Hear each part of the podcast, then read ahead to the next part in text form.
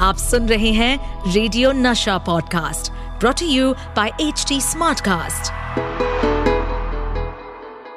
पतझड़ जो बाग उजाड़े, वो बाग बाहर खिलाए।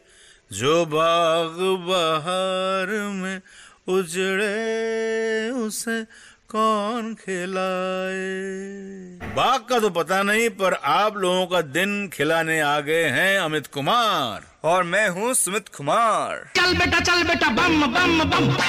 वैसे मैं आपको बता दूँ कि ये गाना इस फ़िल्म का हिस्सा नहीं था। लेकिन जब शक्ति सामंत जी ने इस गाने को सुना तो उन्होंने इस गाने को न सिर्फ़ फ़िल्म में जगह दी बल्कि इसे कोलकाता में शूट करने की प्लान भी कर लिया। पर कोलकाता की हुगली नदी में इसको शूट करने की परमिशन नहीं मिली।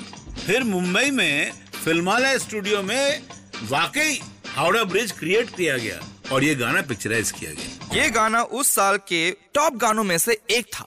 It was a big hit Amar Prem का ये मशहूर गाना जिसने साबित कर दिया कि बाबा भी क्लासिकल गाने गा सकते हैं। लाइट क्लासिकल वो कुछ भी कर सकते थे। वो कॉमेडी गाने भी गाते थे। लाइट क्लासिकल भी थोड़े बहुत गा लेते थे। तो इसीलिए तो उनका नाम भी था हरफन मौला। इस गाने के बाद लोगों का परसेप्शन बाबा के बारे में बदल गया। सुमित वैसे तुम्हें पता है इस फ़िल्म के डायरेक्टर शक्ति सामंत राजेश खन्ना को नहीं बल्कि राजकुमार को लेना चाहते थे। पर राजेश खन्ना को कहानी इतनी पसंद आई कि उन्होंने डायरेक्टर से कहा कि वो ये फ़िल्म करना चाहते हैं। आराधना कटी पतंग के बाद शक्ति सामंत और राजेश खन्ना की ये एक और सुपरहिट फ़िल्म थी। तो जब राजेश खन्ना हीरो तो उनके लिए बाबा की आवाज़ के सिवाय और कौन गा सकता था? बाबा को टोटल आठ फ़िल्म फेयर अवार्ड मिले हैं। उनको पहला फ़िल्म फेयर अवार्ड मिला फॉर द फ़िल्म आराधना। और गाना था रूप तेरा मस्ताना। और लास्ट फ़िल्म फेयर पुरस्कार था फ़िल्म सागर के लिए सागर किनारे दिल ये पुकारे गाने के लिए। यही नहीं आई थिंक बाबा लगभग 20 बार 20 टाइम्स फ़िल्म फेयर अवार्ड के लिए नॉमिनेट भी हुए हैं। और और बाबा कभी अवार्ड्स के पीछे नहीं भागे। अवार्ड्स उनके पीछे भागते रहे।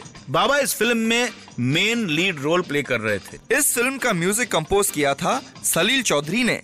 इस फ़िल्म का एक गाना था आके सीधी लगे दिल पे। आ समझ गए ना? जिसका फीमेल पार्ट लता जी गाने वाली थी। लता जी उस समय मुंबई में नहीं थी। इसलिए बाबा ने सलील दास से रिक्वेस्ट करने लगे कि मुझे भी फीमेल पार्ट गाने दिया जाए। पहले उन्हें लगा, बाबा सचमुच मज़ाक कर रहे हैं। पर बाबा के इंसिस्ट करने पर सलील दा मान गए। पर शर्त ऐसा था कि अगर अच्छा नहीं लगा तो लता जी के आवाज़ में गाना रिकॉर्ड होगा। बाबा ने शर्त मान ली और इस गाने को बाबा ने दोनों मेल और फीमेल वॉइस में गाया। फीमेल वॉइस खुद के लिए गाए और मेल वॉइस प्राण साहब के लिए गाए। सबको बाबा की फीमेल वॉइस भी पसंद आई और बाबा के कैरेक्टर से भी मैच कर गई। इसलिए बाबा का गाया हुआ वर्जन ही फ़िल्म में रखा गया। कल फिर मिलेंगे क्रेजीनेस की कहानियों के साथ क्रेजी और किशोर। इस पॉडकास्ट पर अपडेटेड रहने के लिए हमें फॉलो करें एट एच हम सारे मेजर सोशल मीडिया प्लेटफॉर्म्स पर मौजूद हैं। और और ऐसे पॉडकास्ट सुनने के लिए log on to W W W dot H D smart cast dot com